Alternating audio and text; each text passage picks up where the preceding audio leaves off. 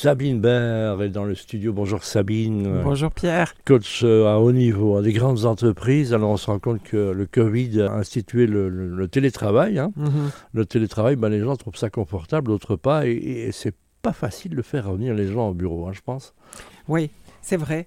Alors bon, moi ce que j'observe, c'est qu'il y a quand même, il y a des secteurs où vraiment il y a une nécessité absolument à le faire, mais globalement il y a même une volonté de plus en plus de revenir au travail et aussi une nécessité pour tout ce qui est de l'ordre de la cohésion. Donc moi j'ai de plus en plus de demandes de séminaires de cohésion, remettre les gens ensemble, réapprendre à travailler ensemble.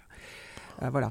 Il y en a qui sont tout seuls sur des plateaux, parce que les gens ils doivent revenir 3 fois par semaine. On essaie d'établir des règles, d'établir un équilibre, qu'il y ait un peu du monde tout le temps, mais c'est pas gai en fait. Hein. Non, et puis c'est ça un peu la complexité aussi, c'est une perte de régularité dans le rythme. Donc c'est à la maison, il faut se réadapter avec un rythme maison, puis revenir au travail.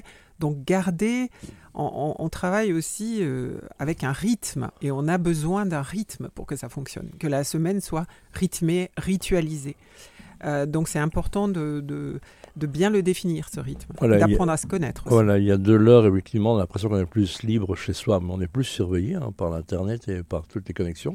Oui, et puis on doit établir son propre rythme, ce qui suppose beaucoup de rigueur et de discipline. Et alors, il y a des profils pour lesquels ça marche très très bien, mais tout le monde n'est pas aussi à l'aise avec ça. Voilà, puis il y a le non-verbal qu'on voit en réunion, en face-to-face, qu'on ne voit pas toujours en Zoom, et en réunion, en visioconférence. Hein. Ouais. Et puis il y a des évaluations, il y a beaucoup de malentendus. Il faut déjà une demi-heure pour que tout le monde se connecte. Il y a beaucoup de malentendus au niveau du timing. Bien sûr. Il y a beaucoup d'incompréhension, l'écoute est moins forte. On perd beaucoup d'éléments de compréhension, de connaissance de l'autre.